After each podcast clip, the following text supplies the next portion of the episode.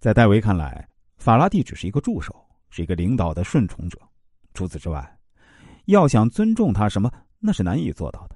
因此，法拉第表现出的独立从事研究的才华，使戴维明显的懊恼，不适当的滋生了嫉妒心理。于是，戴维在不知不觉中做出了极端行为，诋毁和诽谤了法拉第。这种不恰当的酸葡萄心理，简直不是酸，而是彻底腐臭了。法拉第的朋友们清楚的看到，法拉第虽然做出了许多成绩，但他依然只是一个年薪一百磅的实验助手。明明是他发现的电磁转换现象，却被人指称剽窃者。他们决意要为法拉第伸张正义。于是联络了二百四十九位皇家学会会员，联名提议法拉第为皇家学会候选人。沃拉斯顿教授带头签了名。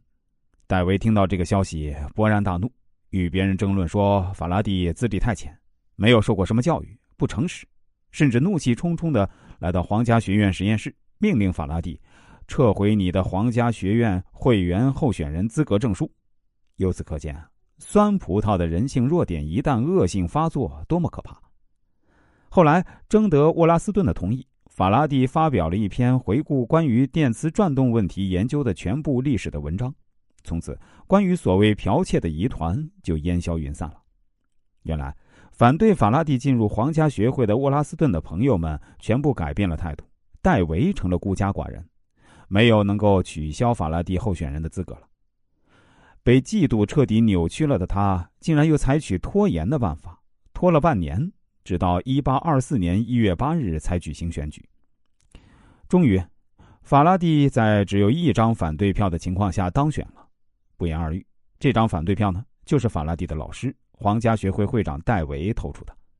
这时，戴维的嫉妒已经达到了极点，他的人格也被自己的嫉妒摧毁了，他的一切因此而蒙尘。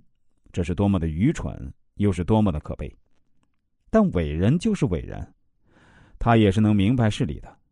一八二九年，沃拉斯顿和戴维这两位电磁权威相继去世。戴维临终前在医院养病期间，一位朋友去看他，问他一生中最伟大的发现是什么。他绝口未提自己发现的众多化学元素中的任何一个，却说：“我最大的发现是一个人，那就是法拉第。”人之将死，其言也善。但是，一切为何来得如此的迟？没有别的原因，嫉妒人者无法正视产生嫉妒的缘故罢了。这就是人性弱点，可怕的人性弱点。